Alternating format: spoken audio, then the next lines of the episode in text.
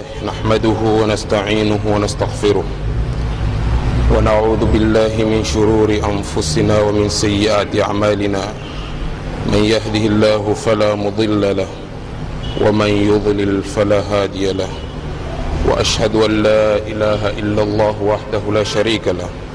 وأشهد أن محمدا عبده ورسوله. فإن خير الحديث كتاب الله.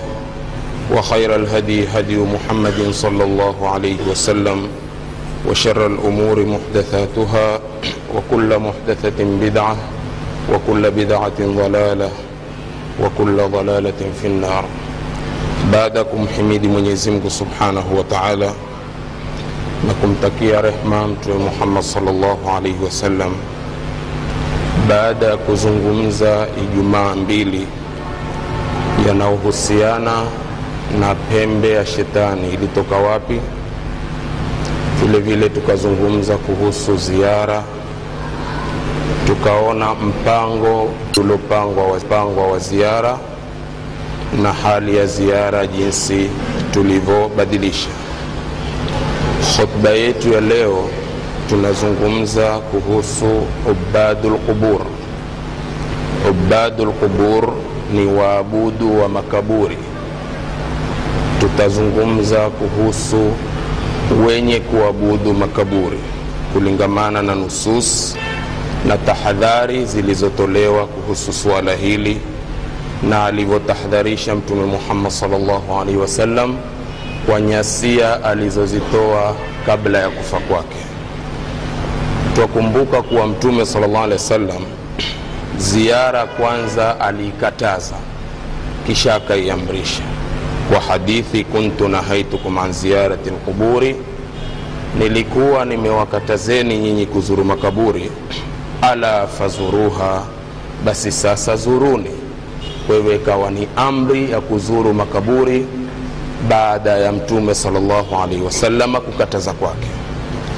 Sasa mtume salllahu alaihi alivyokuwa kwenye suala la makaburi. Wakana rasulullahi salllahu alaihi alikuwa mtume rehma na amani zimshikie yeye.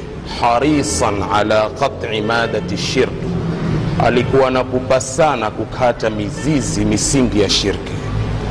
Wasaddi dharaihi na kuziba zile barabara zake. Alikuwa anapupa sana mtume saa salam kukatilia mbali msingi wa shirki na kuziba zile barabara za kufikisha kwenye shirki walihadha naha an rafi lquburi ndipo mtume sal llah alehi wa sallam akakataza kuinuliwa makaburi. Makaburi kuinuliwa kama vile jinsi makaburi yalivyo wakati tulionao. Walbinai alaiha vile vile kujenga juu ya makaburi mtume kakataza. Watajsisiha kupaka makaburi mabrashi na marangi wasalati indaha na kuswali mbele ya makaburi. Watikhadhiha idan na kuyafanya makaburi ni idi sherehe kama vile jinsi wanavyofanya jamaa kwenye makaburi na kwenye ziara. Wa iqadi suruji alaiha na kuwasha mataa juu ya makaburi. Kuna na kuwashwa mataa juu ya makaburi kama wanavyofanya alqadiria ukienda katika makaburi yao ukipita hapo utakuta wamepamba makaburi kwa vijitaa vidogo vidogo vile vya urembo kama mti wa krismasi tena wakawa wamekonekti na nini? Na taa zikawa zinacheza cheza juu ya makaburi. Hatusemi nkuwatuhumu wenzetu. Husema nkuwawekea wenzetu wenye kutaka kheri kuwawekea wazi kwa sababu suala la ushirikina ni suala baya sana katika mujtamai wa kiislamu. Kwa hivyo jueni kuwa si chuki ni kuweka wazi mambo yalivyo. Watu waache ibada ya kuabudu makaburi wamwabudu mungu wa makaburi yote. Tayib wanahwi dhalika na mfano wa hayo min alabwabi lati tuaddi ila tadhimi lmakburin katika mambo ambayo hupelekea kuwaadhimisha wale walokufa walioko makaburini. Walghuluwi fihi na kufanya ghuluu kwa hao walokuwekwa makaburini. Wa takdisi lquburi waladriha na kutakasa yale makaburi. Kuya, kuyatakasa yale makaburi na kuwatakasa wale walioko ndani. Dawa ya haya tuliyoyataja ambao ilikuwa ndilo pupa la mtume sallallahu alaihi wasallam katika maisha yake dawa yake ni nini? Dawa yake ni hadithi ya abilhayaji lasadi hii hadithi ndiyo dawa ya haya. Ilisemaje hadithi hii? Asema abilhayaji lasadi qala li aliyu bnu abi talib. Aliniambia mimi ali bin abi talib ala abathuka ala ma baathani alaihi rasulullahi salllahu alaihi wasallam sikutumi wewe yale yale ambayo amenituma mimi mtume wa mwenyezi mungu rehma na amani zimshikie yeye. Alla tadaa timthalan illa tamastahu. Kwamba usiache pikcha yoyote isipokuwa igeuze ama ivunje. Wala qabran mushrifan illa sawaitahu wala kaburi lililoinuka isipokuwa lisawazishi. Na kusawazishwa makaburi njia fupi ni kulia masururu kuvunjwa yale makaburi. Ndio kusawazishwa hii ni hadithi aloitoa muslim katika aljanais na ni hadithi ya abilhayaji lasadi akitoa wasia wa ali radiallahu anhu alilompelekea yeye lile lile ambalo ali ametumwa na mtume salllah alih wasallam.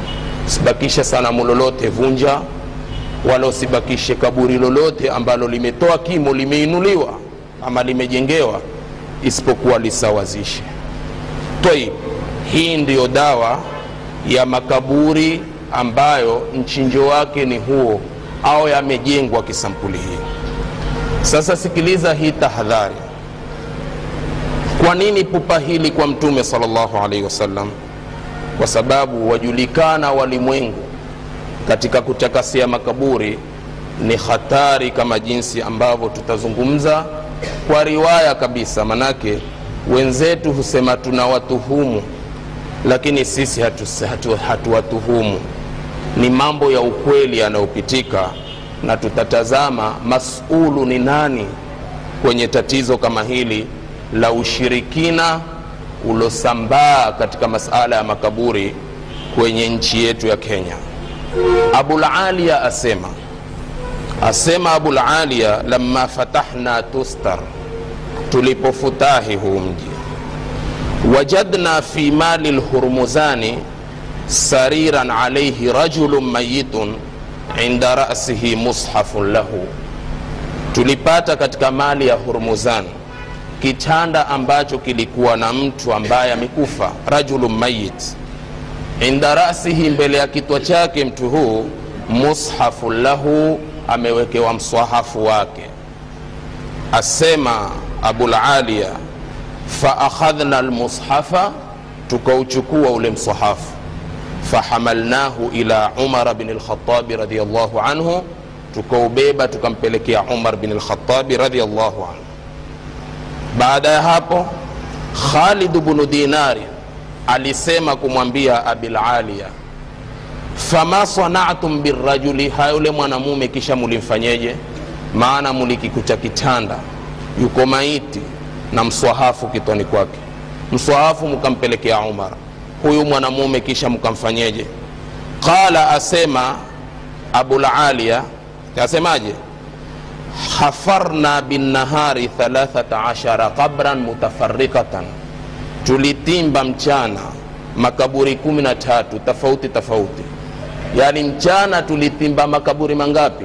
13 tofauti tofauti. Falamma kana lleilu ulipoingia usiku dafannahu tulimchukua ule maiti tukamzika. Wasawaina lqubura kullaha tukasawazisha makaburi yote. Kwa nini alichukua hikma hiyo? Linuamiahu ala nnasi la yambushunahu ili watu wasijue. Kwa maana watu wasijue ili wakapata kumfufua wakapata kumtoa katika kaburi. Sasa alipojibisha jawabu kama hii pulika sana haya maneno. Fakultu nikasema wama yarjuna minhu walikuwa wataraji nini kwa ho maiti qala akasema kanat lsamau idha hubisat anhum mbingu ilikuwa ikifungika kwao kwa maana mvua ikasimama ika, ika ikawa hai, hainyeshi. Abrazu sarira walikuwa wakikitoa kile kitanda sasa. Wakakiweka pahala wazi na huyo maiti. Fayumtarun wakanyesheleza mvua mvua ikanyesha. Haya yametajwa kwenye ighathatu lahfani. Jamaa sasa wakakita kwenye itikadi ya kwamba tukipata matatizo ya mvua kitanda hutolewa nje cha maiti baada dhalika kwa itikadi zao huzama kwenye kumwabudu huyo maiti yakawa hutokea wale wanayoitakidia wakakita kabisa kwa kwamba kuwa huyu hunufaisha huyu ukiomba hukujibisha maombi yao ikageuka watu wakawa huabudu maiti. Na mpaka leo ibada ya wafu iko watu huabudu maiti watu huabudu makaburi sasa hapa hikma. Angalia watukufu katika kuliweka kuweka kizuizi ya jambo hili la ushirikina la watu kuabudu makaburi. Makaburi yalotimbwa ni mangapi? Kumi na tatu. Kisha akazikwa usiku. Sasa hata ukata kibarua cha kuntefuta huyo walii wako hujui katika kaburi gani. Walifanya hiyo ni hikma kwa sababu akufunga mlango wa ushirikina wa watu kuabudu makaburi. Ndipo pale tukasema jamani katika yale nudhumu tulizozungumza tulizo katika makaburi yale tulioyataja watu ambao huwakusudia kabisa kwa safari moja kama kaburi lile la mamburui kaburi la makina mrod na kaburi ya lamu yanayopitika kwenye kaburi la mamburui siyaregelei yote kwa sababu tuliyazungumza kwa ufafanuzi ijumaa iliyopita. Haya ya kuomba maiti ndiyo yale yaliyopatikana katika pale wakilipokuwa wakisema kumhusu sharifu said. Walikuwa wakisemaje mbele ya kaburi? Walisema hili ambalo kama mtakumbuka baraka kwetu huzidi yeye tukimkusudi. Subhanallah. Ni nani wa kukusudiwa wa kukusudiwa ni allah jalla jalalu. Wa kukusudiwa ni allah tabaraka wa taala. Tena kukusudiwa kwa kuchangaza mwenyewe katika surat likhlas qul huwa llahu ahad allahu samad. Sema muhammad yeye mwenyezi mungu ahad ni mmoja. Allahu samad allah mwenye kukusudiwa kwa yote. Kwa maana allahu tabaraka wa taala ndiye wa kwa yote leo wewe usema baraka kwetu huzidi. Yeye tukimkusudi kwa maana huzidiwa na baraka wakati unapomkusudia nani? Unapomkusudia sahibu lqabr hii ni moja kwa moja ni shirki iliyopaliliwa na kuchiliwa nguvu na baadhi ya wanavyoni lisitoshe hilo kutawassal ni mtu kujikurubisha kwa mwenyezi mungu subhanahu wa taala zikaelezwa mbinu zote za mtu kutawasal kwake na mtu kujikurubisha kwa mwenyezi mungu mpaka la mwisho ikawa mtu kujikurubisha kwake kwa amali aliyoiamini kwamba kuwa mimi niliifanya khalisan lillahi taala. Ni amali gani wewe katika maisha yako uliifanya huna wasiwasi nao? Ni moja kwa moja nimemfanyia mwenyezi mungu subhanahu wa taala. Waambiwa kwa itifaki ya wanavyoni wote ya kuwa amali hiyo ihifadhi siku ingiapo kwenye matatizo mtegemee mwenyezi mungu utawasal kwa swalihi amali yako na umwambie mwenyezi mungu ikiwa hili nililifanya mimi mmelifanya khalisan lillahi taala basi nitatulie matatizo yangu kama hayo ni mambo ambayo yamepita.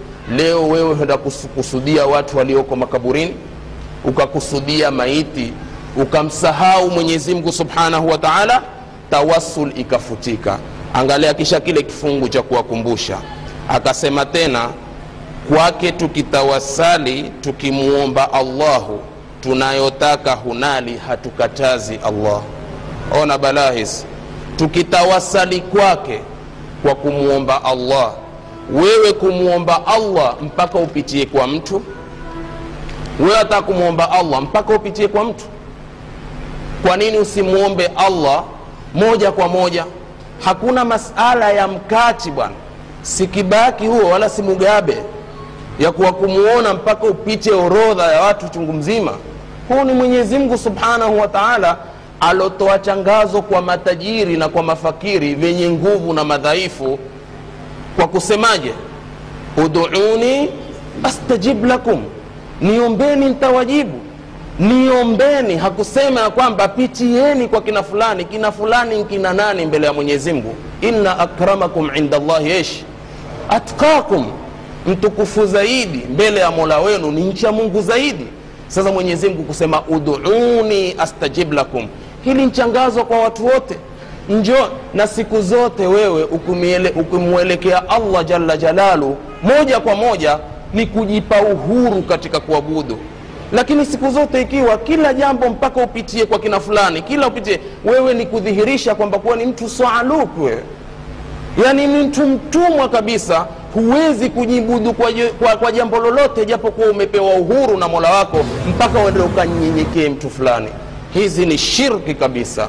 Kisha sisi tusemapo kwa sababu sisi husikitikia wanyonge ambao wamelazwa fikra kwa sababu haya wameyapokea kwa baadhi ya wanavyoni. Tukiwaambiwa jamani mnavyofanya ni ibada. Nyinyi hivyo mnavyofanya ni ibada munaabudu makaburi jawabu huwa ni sawa na zile jawabu zilizotoka katika asri nubuwa. Ma nabuduhum illa liyuqaribuna ila llahi zulfa. Hatuwaabudu wao isipokuwa tu twawategemea watukurubishe wepesi watufikishe wepesi kwa mungu ama dua zetu zipande haraka kupitia kwao. Lakini itakuwa hiyo si ibada. Mwenyezi mungu aliwambia ili dua ifike kwa haraka haraka mpaka upitie kwa fulani kisha ulikuwa na dalili gani ya uharaka wa kupanda dua kupitia kwa mtu kama huyu? Sisi twajua haraka za kushinda watu wote kujibishiwa maombi yao ni dua ya mtume muhammad salllahu alehi wasallam. Dua ya mtume muhammad salllahu alehi wasallam. Kabisa. Na pia twajua ya kwamba kupatikana haraka ya dua kufika chapchap ni dawatu lmadhlum dua ya mwenye kudhulumiwa. Mambo yote dini yetu yameweka wazi lakini haikukwambia ya kwamba dua kufika haraka kwa mwenyezi mungu. Nshati upitie kwa mtu alokufa. Nshati upitie kwa kabri fulani. Mpaka uende ukafanya unyenyekevu. Mpaka ukende ukalichukie kaburi fulani. Mpaka uende uka, ukalipapase na kugaagaa kwenye kaburi fulani. Hakuna maadili hayo katika dini yetu ndugu zangu katika imani. Lazima mambo haya yawekwe wazi kabisa. Lakini tabu kubwa. Wata niwashirie katika baadhi ya haya matahadharisho yaliyoonekana katika masala ya takdisu lquburi waladriha katika zile ahadithu nahi an itikhadhi lquburi masajida pana neno la aisha radiallahu anha. Na aisha sisi twasema hivi amehifadhi mengi kutoka kwa mtume muhammad salllahu alehi wasallam. Kwa kule kuwa aisha alikuweko karibu na mtume salllah alehi wasalama sana. Hadithi ile ya mtume kutahadharisha wale walojenga misikiti juu ya makaburi ya kina fulani.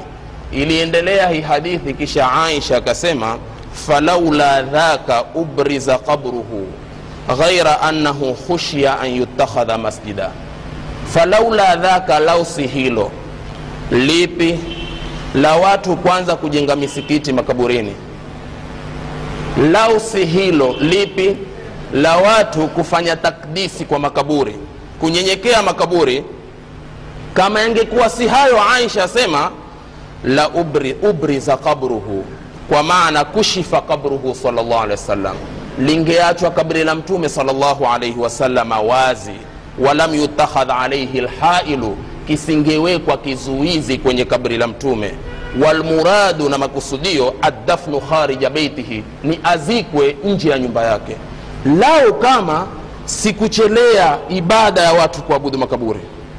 Au hili kaburi isije ukajengwa msikiti juu yake kulingamana na itikadi mbovu za watu kaburi la mtume lingeachwa wazi. Lakini mpaka sasa kaburi la mtume kuwekwa kwenye kizuizi na ulinzi mkali sana ni kwa kuwa kama kaburi la mtume lingeachwa wazi ndugu zangu kungekuwa damu za mwagika siku zote katika dunia hii. Ingekuwa damu za mwagika msishtuke. Damu kumwagika kinamna gani alijaribu mshia mashia walijaribu. Sisi tumelala tu hapo piga unga tu tukitoa koromo hakuna wasiwasi wote lakini mashia walijaribu kupiga ntaro shekhe. Wakatimba msingi mkubwa sana wakitembea wakatembea wakatembea wakishtuka wako hatua fulani na kabri la mtume sallallahu alaihi wasallam kuntukua mtume hasa. Kwa nini?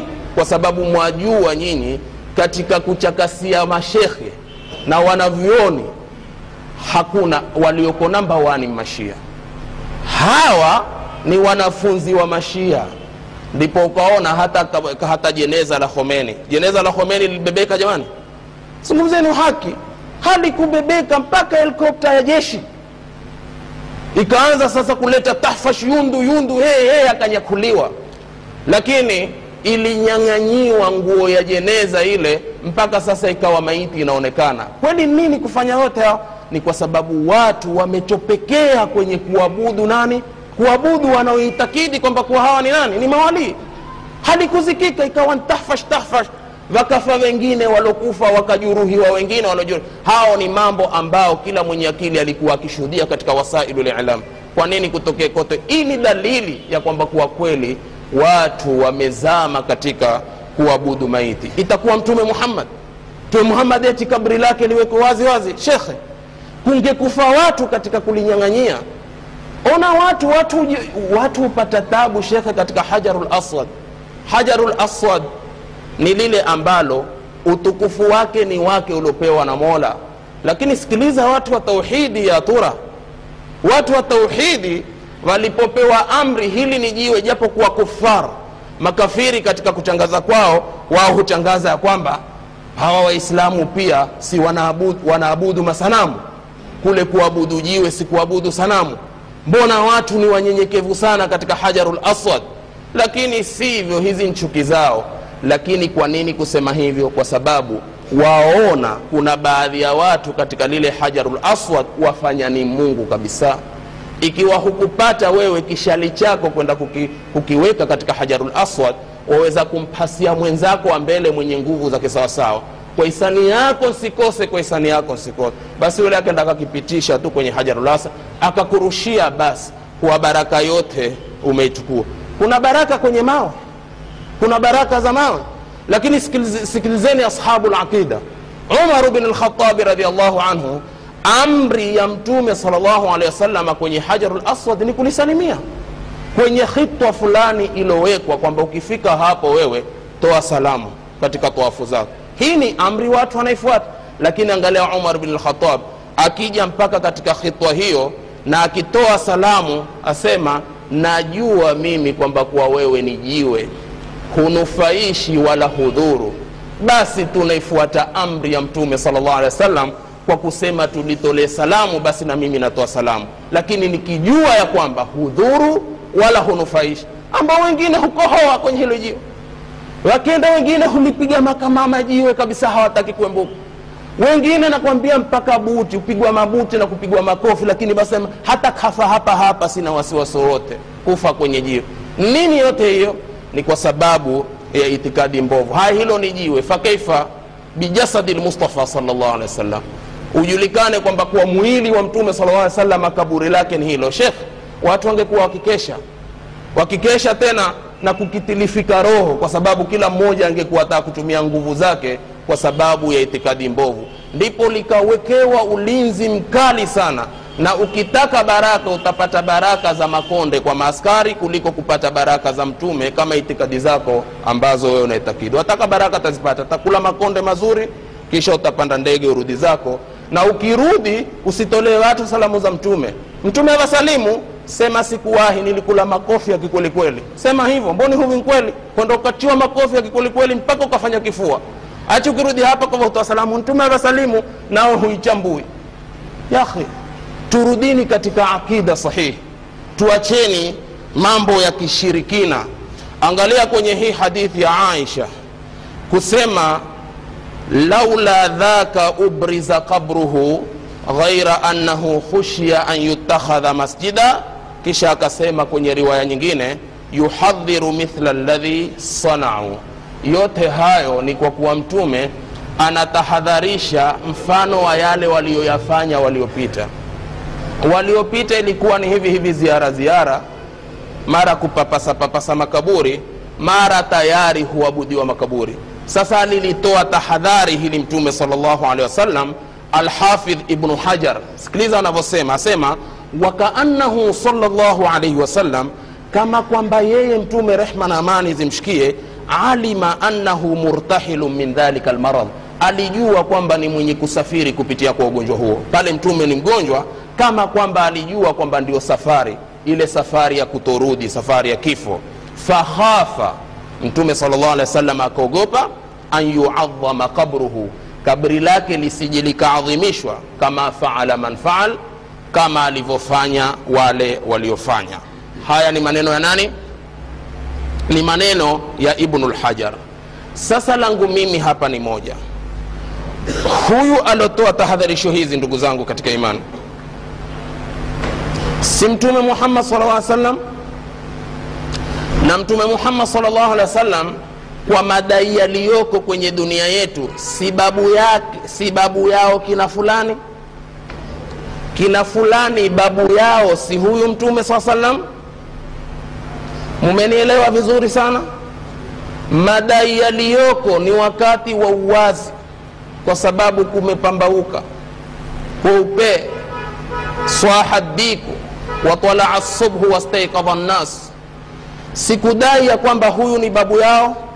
Sasa ikiwa babu mpaka kufa kwake huifinika brangeti lake mara kidogo akitoa kitwa huwa akiwaambia jamaa lana llahu lyahuda wanasara ittakhadhu qubura anbiyaihim masajida. Aisha asema yuhadhiru ma sanau anatahadharisha aliyoyafanya. Akilala mtume akishtuka kidogo allahumma la tajal qabri wathanan yubad ewe mungu usilifanye kaburi langu sanamu la kuabudiwa. Kwa hivyo ina maana kaburi likiabudiwa huwa mwenye kuabudu abudu nini? Mafumu jamaa hivyo sema kwamba kuwa lugha hii ninayoitumia ni lugha ya kutukana. Si lugha ya kutukana sasa mimi jamani mbona nyinyi si vaadilifu mimi tafsiri hadithi mtume mwenyewe huomba allahumma la tajal qabri wathanan yubad. Ewe mungu usilifanye kaburi langu ni sanamu la kuabudiwa.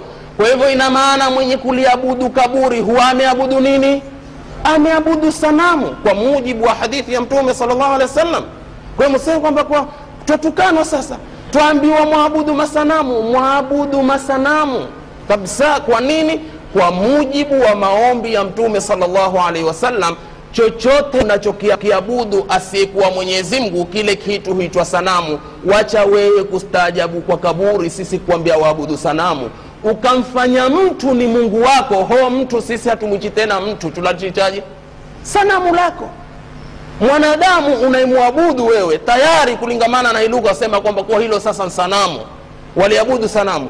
Kwa hivyo mtume salllahu alehi akalitahadharisha hili sasa ikiwa mtume kalitahadharisha na ni babu yao kina fulani? Wajukuu za mtume huwa wakusimama kisampuli gani jama wajukuu huwa ni wakusimama kinamna gani wajukuu huwa ni wakusimama kupona ya kwamba ni lazima lisimame lile lile alilolisimamia babu yetu. Leo babu mpaka hufa hutahadharisha hili. Wajukuu wakawa ndio wako mbele mbele na mavazi makubwa makubwa. Watu huchukia makaburi.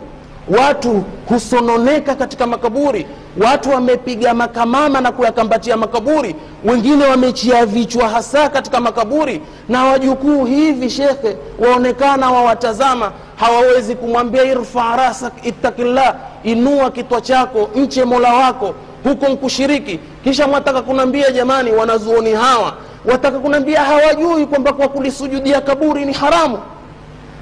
Hivi hawaelewi hawa jamaa kwamba kuwa ni haramu mtu kulisujudia kaburi hawaelewi kwamba kuwa kutukua ntanga tu katika kaburi haya mambo ya haramu mambo ya ushirikina. Na wakawa wamesimama mbali ya mangoma ambayo yako ndani katika ziara kama hiyo. Si kwamba kuwa hawaelewi. Waelewa lakini vyovyote itakavyokuwa jueni ya kwamba nyinyi sikutuapiza mpaka mkitupigia rakateni kwa hizi khutba ambazo zaendelea. Nyinyi ni masul amama rabilalamin billahi mwenda kuulizwa siku ya kiama kwa nini kunyamazia ushirikina kwa nini kuwaacha watu wanyenyekea makaburi na nyinyi mumesimama hapo hamkusema kitu chochote? Kwa hivyo wajukuze mtume. Fanyeni mpango sasa muondoshele mbali shirki kama hizi.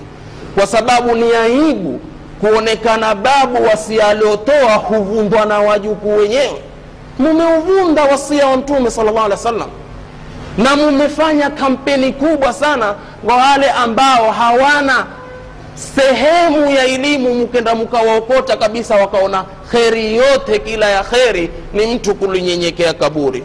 Ndipo akajasiri shekhe mmoja ndugu zangu katika imani kusema hivi bilali radiallahu anhu baada ya mtume muhammad salllahu alaihi wasalama kufa alipenya akangia kwenye rumu ya bibi aisha.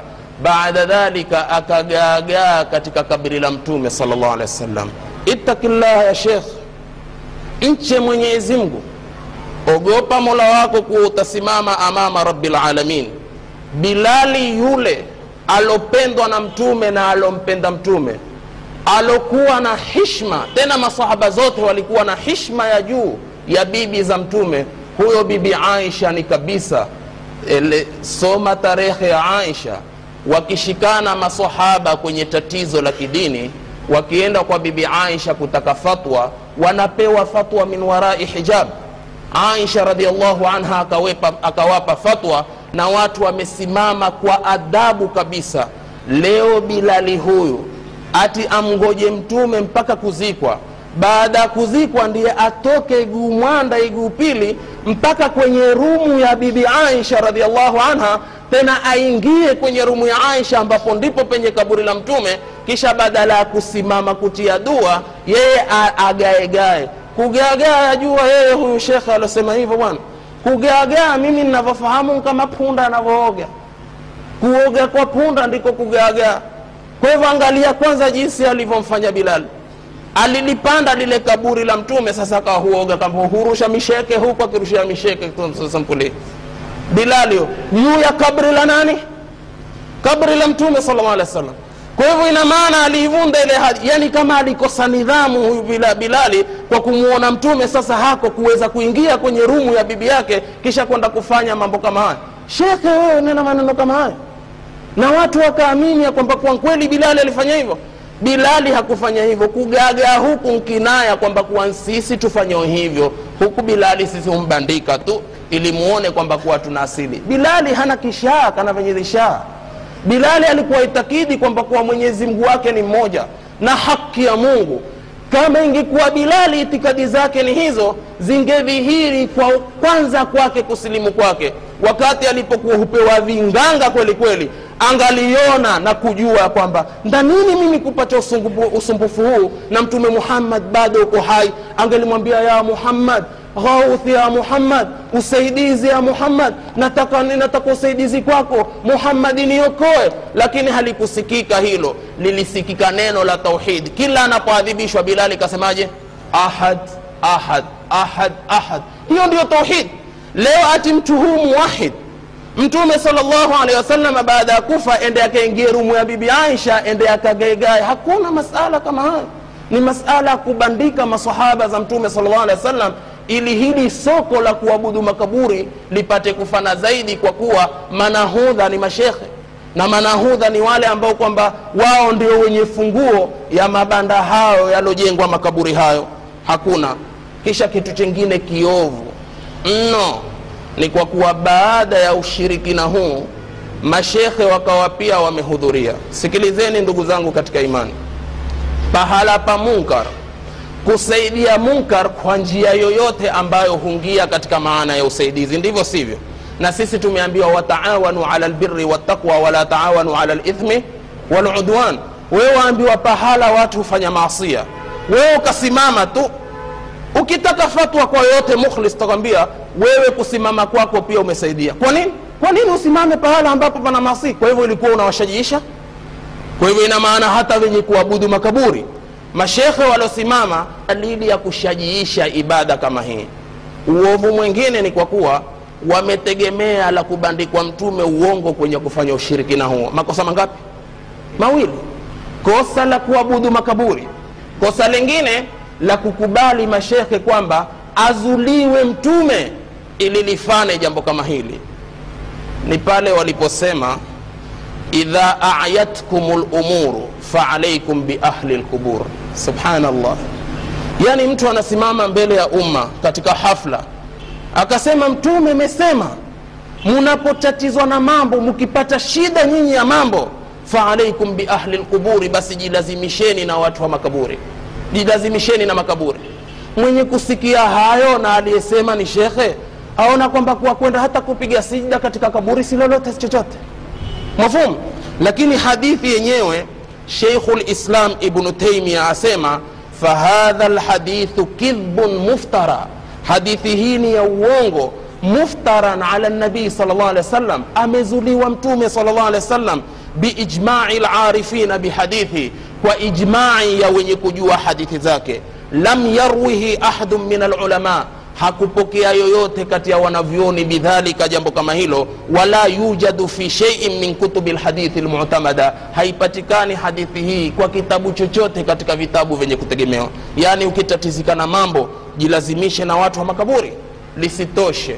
Mashekhe hawa hawa wakawaangazia watu kwa kusema idha tahayartum fi lumuri munapotatizwa tatizwa na mambo fastainu biahli lquburi takeni msaada kwa watu wa makaburi.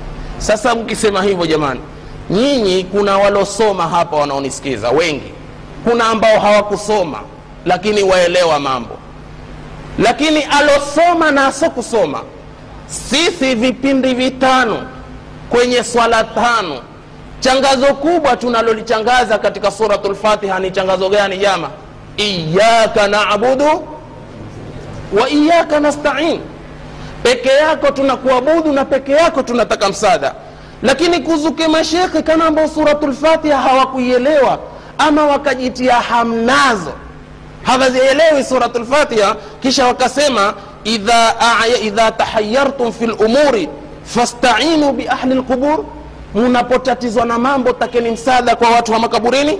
Fahadha kalamun maudhuun makdhubun biitifaqi lulama maneno haya yamewekwa tu amewekewa mtume salllahu alaihi wasallam. Hakuyasema kwa itifaki ya wanavyoni. Isitoshe wakasema lau ahsana ahadukum dhannahu bihajarin nafaahu. Lao mmoja wenu angekuwa na dhana mzuri kwa jiwe basi litanufaisha ndipo ukaona mitanga makaburini huisha. Kwa sababu watu wameliwaza kisampulio. Eti kwamba ukiwa na dhana mzuri kwa jiwe tu jua litakunufaisha. Haya nalikunufaisha.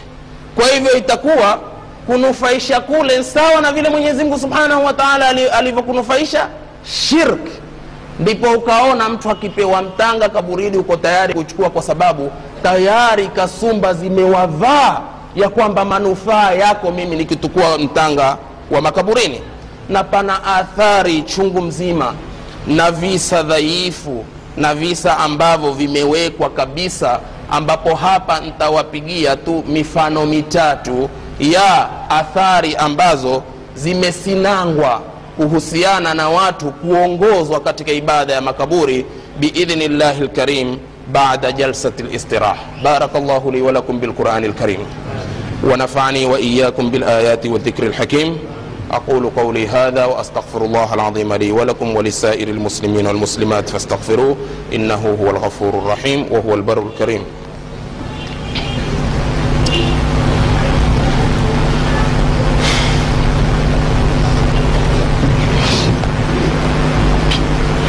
الحمد لله رب العالمين وأشهد أن لا إله إلا الله ولي الصالحين واشهد ان محمدا عبده ورسوله خير الخلق اجمعين اخوه الايمان athari ya kwanza sikiliza ni athari ya maliki ddar ambao maliki ddar alikuwa ni kana khazina umar alikuwa ni mweka khazina wa umar radiallahu anhu asema asaba nnasa qahtun fi zamani umar watu walifikiwa na ukame katika zama za umar fajaa rajulun ila qabri nabii salllah alehi wasallam.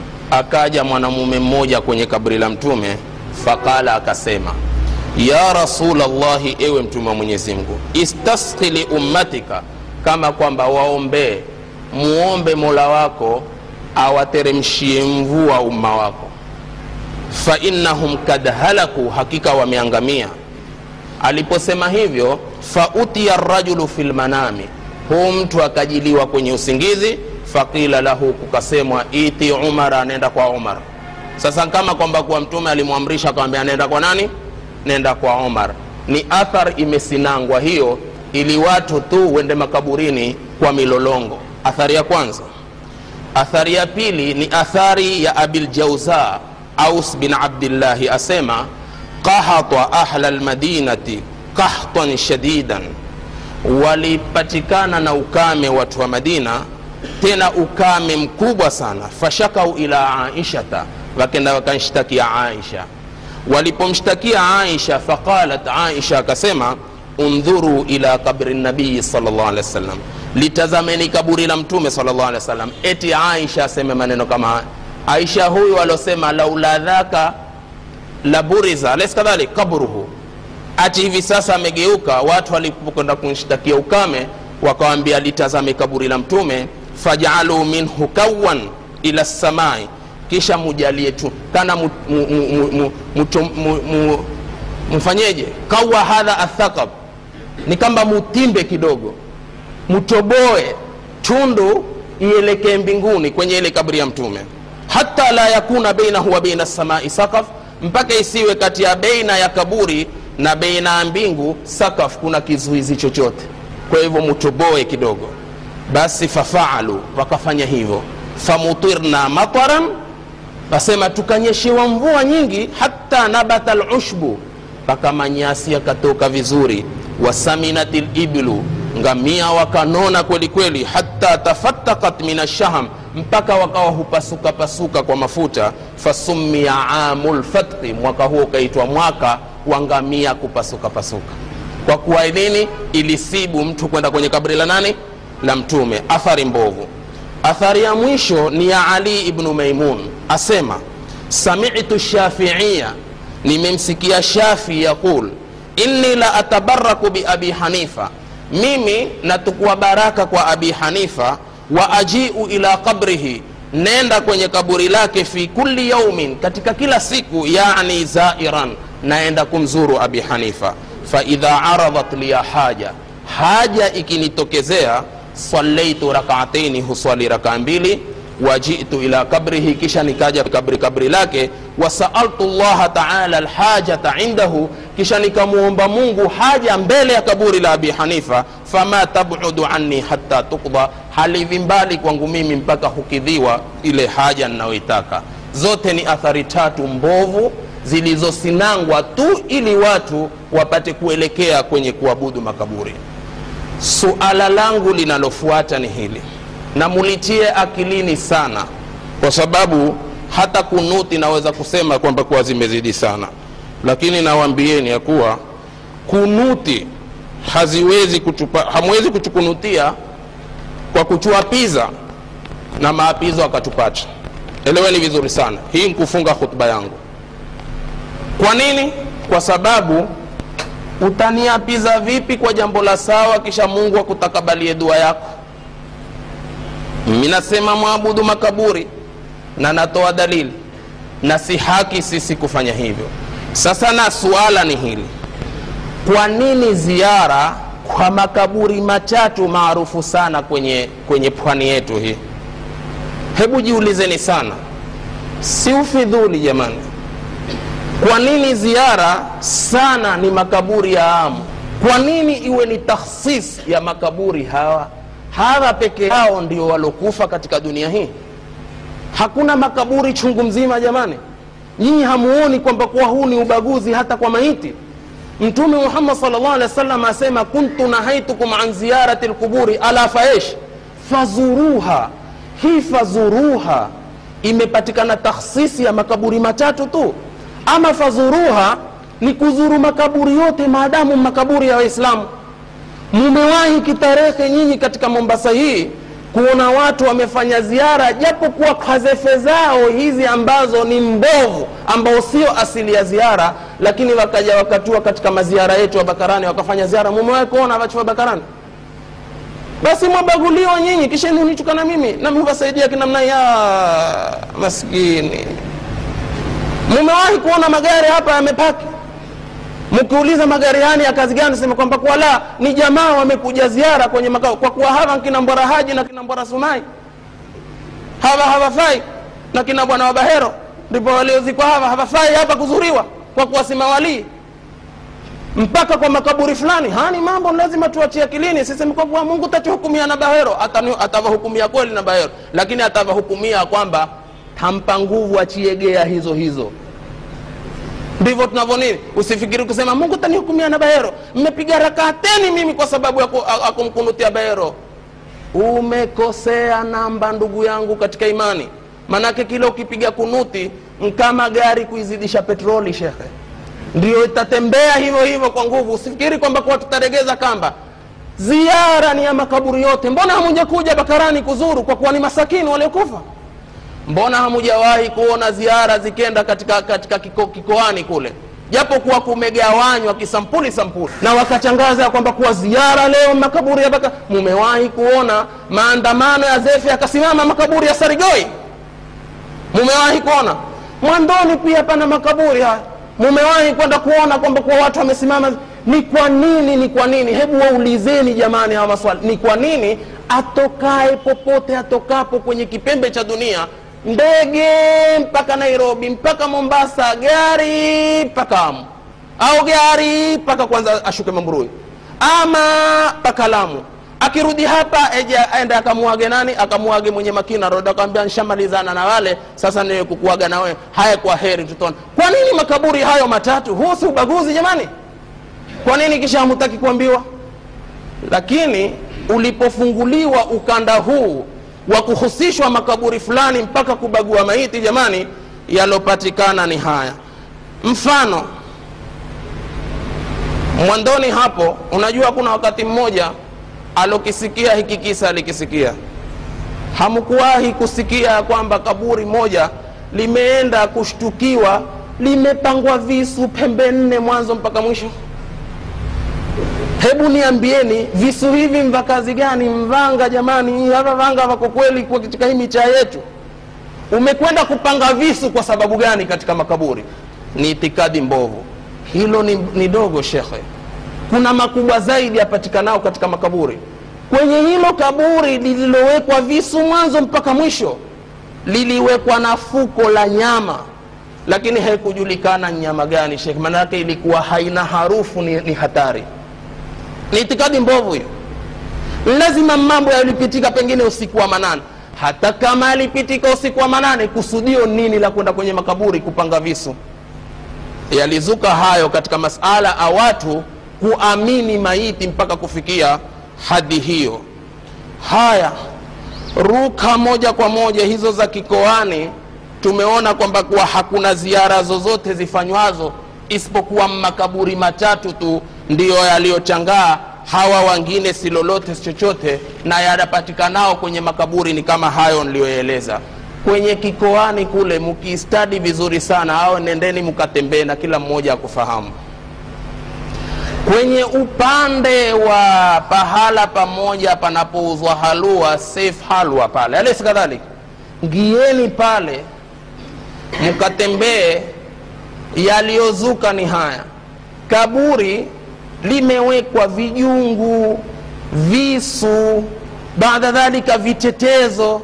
Kumbe mpaka pale pia pana shirki chungu mzima ambazo zi na kubwa subhanallahi waislamu jamani turudini nyuma. Ni kuku kuzikwa kikawa kimetolewa kitwa chake kwenye kaburi. Kuku amezikwa kimetolewa kitwa chake. Sasa hawa watu nkufari ama namna gani? Huku nkuabudiwa mwenyezi kisha nyinyi wasema kwamba kwa nyinyi mwakashifu na mwatukana watu hakuna kutukana kuku mziki kitoke kitwa chake na makaburi akikoani hapo. Lakini ibada hii imeongozwa na nani? Bila shaka wako watu nyuma ambao wanasukuma na si wengine ni baadhi ya mashekhe. Baadhi ya mashekhe ndio waliotilia mkazo sana mpaka watu kuzama katika ibada ya ushirikina na kuzama katika kuabudu makaburi.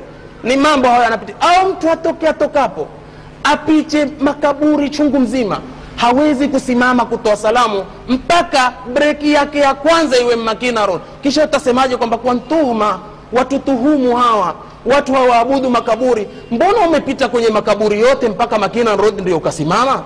Mbona ukitoka makina road umepita makaburi yote mpaka ukasimama la mamburui mbona ukitoka hapo ukapita makaburi yote mpaka ukaenda makaburi ya lamu? Hii si takhsis si umehusishwa hayo? Ndiyo maana afazuruha ya jamaa ndio maana fadhuruha ama fadhuruha ni makaburi yote. Tuchieni akili sana. Kisha suala lingine. Muhammad bin abdul wahab aliyavunda haya makaburi. Kwa nini kuwavunda makaburi? Kwa sababu kulikuwa kuna watu wanaabudu makaburi. Sawa sawa? Muhammad abdul wahab akayavunda haya makaburi.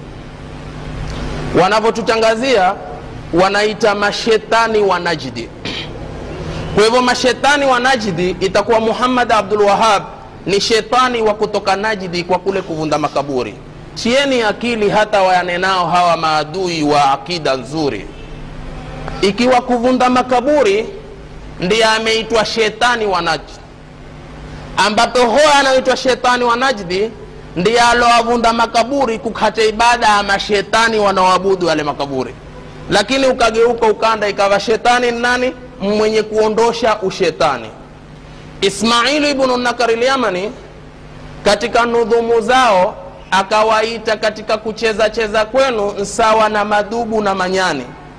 Wao wasema kwamba kuwa ni bahero aliosema hivi mungu tatuhukumia na yeye hakuna wasiwasi wote kuna wasiwasi wote mimi nakwambia kwenye mimbari yangu ya leo takabala llahu duaak mwenyezi mungu akutakabalie dua yako zidi kunyuka visimamo vya usiku kwa kuwapiza. Uangalie zidi kunyuka fanya tahajudi kwa wingi sana. Uwapize hata tusipate tena kusimama katika mimbar. Lakini tunawambia ismailu bnu nakari lyamani ndiye alowafananisha na manyani na madubu katika kucheza. Mimi nimetafsiri neno lake kama vile ninavyotafsiri aya nyingine na hadithi. Lakini suala nawaulizeni mumevawa mumesikia utungu si niliwaageni kitambo ya kwamba kuwa msitukane watu kuwaita ma, mashetani kwa akida mzuri tukiwachechea kwamba kuwa si mashetani yawezekana ukawa ushetani uko kwenu mutapata tabu. Tuliwaageni kitambo kwa hivyo sasa zuia. Zuia usifanye wasiwasi wote la kuitwa dubu na kuitwa shetani la kuitwa nyani na la kuitwa shetani iovu na ikuru zaidi nlipi lipi? Hivyo hata kunaambia nyani ni muovu kuliko shetani juu ya kuwa na uovu wake wa kunalia na kukojolea vifuvu. Lakini hatusemi kwamba kwa uovu wa nyani sawa na shetani. Lakini nyinyi mulimuita muhammad abdul wahabi na wafuasi wake mashetani wa wapi? Mashetani wa najdi. Leo mwapiga kelele tuitwa manyani tuitwa madubu. Nendeni yemen ismailu ibnu nakar lyamani anawangojea kabisa. Ndiye atawafafanulia akitaka kugeuza atawambia yaka basi kama mmepata tabu haya basi tugeuze tufanyeni sisi tumekubali tuwe manyani ili mupate kuwa nani? Mashetani nendeni mutasikizana. Sisi hapa ni kutafsiri tu. Tumeelewana sana? Sasa muhammad abdul wahabi na wao hivi sasa nani mkorofi katika akida? Muhammad abdul wahabi alikata itikadi kwa kuvunda makaburi. Nyinyi mwayapalilia na nyuma pana mashekhe ambao wanatilia nguvu sana mambo kama haya. Ndugu zangu katika imani mtume muhammad salllahu alaihi wasallam alilitahadharisha hili kwa kuomba ewe mwenyezi mungu usilifanye kaburi langu ni sanamu la kuabudiwa. Watu watahadhar ibada zao waelekeze kwa mungu wa makaburi yale wasielekeze kwa makaburi yenyewe. Na tembeeni mshuhudie wenyewe kisha ndio tupate jawabu za kuwajibu hawa. Je mwahimiza watu kuabudu makaburi nyinyi mashekhe baadhi ya mashekhe ama ni tuhuma kweli inayotoka kwa mawahabi si tuhma mwatilia nguvu ibada ya makaburi na mapenda watu waabudu makaburi na nyinyi ndio viongozi wa kuongoza watu kwenye ibada hiyo. Tu sisi munaotuita mawahabi tunawambia tefuteni jawabu ambalo ni muwafaka siku ambao mwenyezimngu yajmau lawalina walakhirin mumjibu atakapowauliza kwa nini mulipotosha umma kwa kunishirikisha kwa kuabudu maiti jawabu zitatoka kwenu. Ama sisi jawabu tunazo. Jawabu ni kwamba sisi tulifuata mungu kutwambia wa anna lmasajida lillahi fala taduu maa llahi ahadan. Misikiti ni ya mwenyezi mungu haombwi pamoja na mwenyezi mungu mungu yoyote ndio ikawa hatutaki kumwomba yoyote kumnyenyekea yoyote asiyekuwa mwenyezi mungu subhanahu wa taala na kwenye msimamo huu biidhnillahi lkarim ndio tutakaokufa nao allahumma thabit qulubana ala dinik اللهم اعز الاسلام والمسلمين واذل الشرك والمشركين ربنا تقبل منا انك انت السميع العليم وتب علينا انك انت التواب الرحيم ربنا اتنا في الدنيا حسنه وفي الاخره حسنه وقنا عذاب النار في دنيا الضلال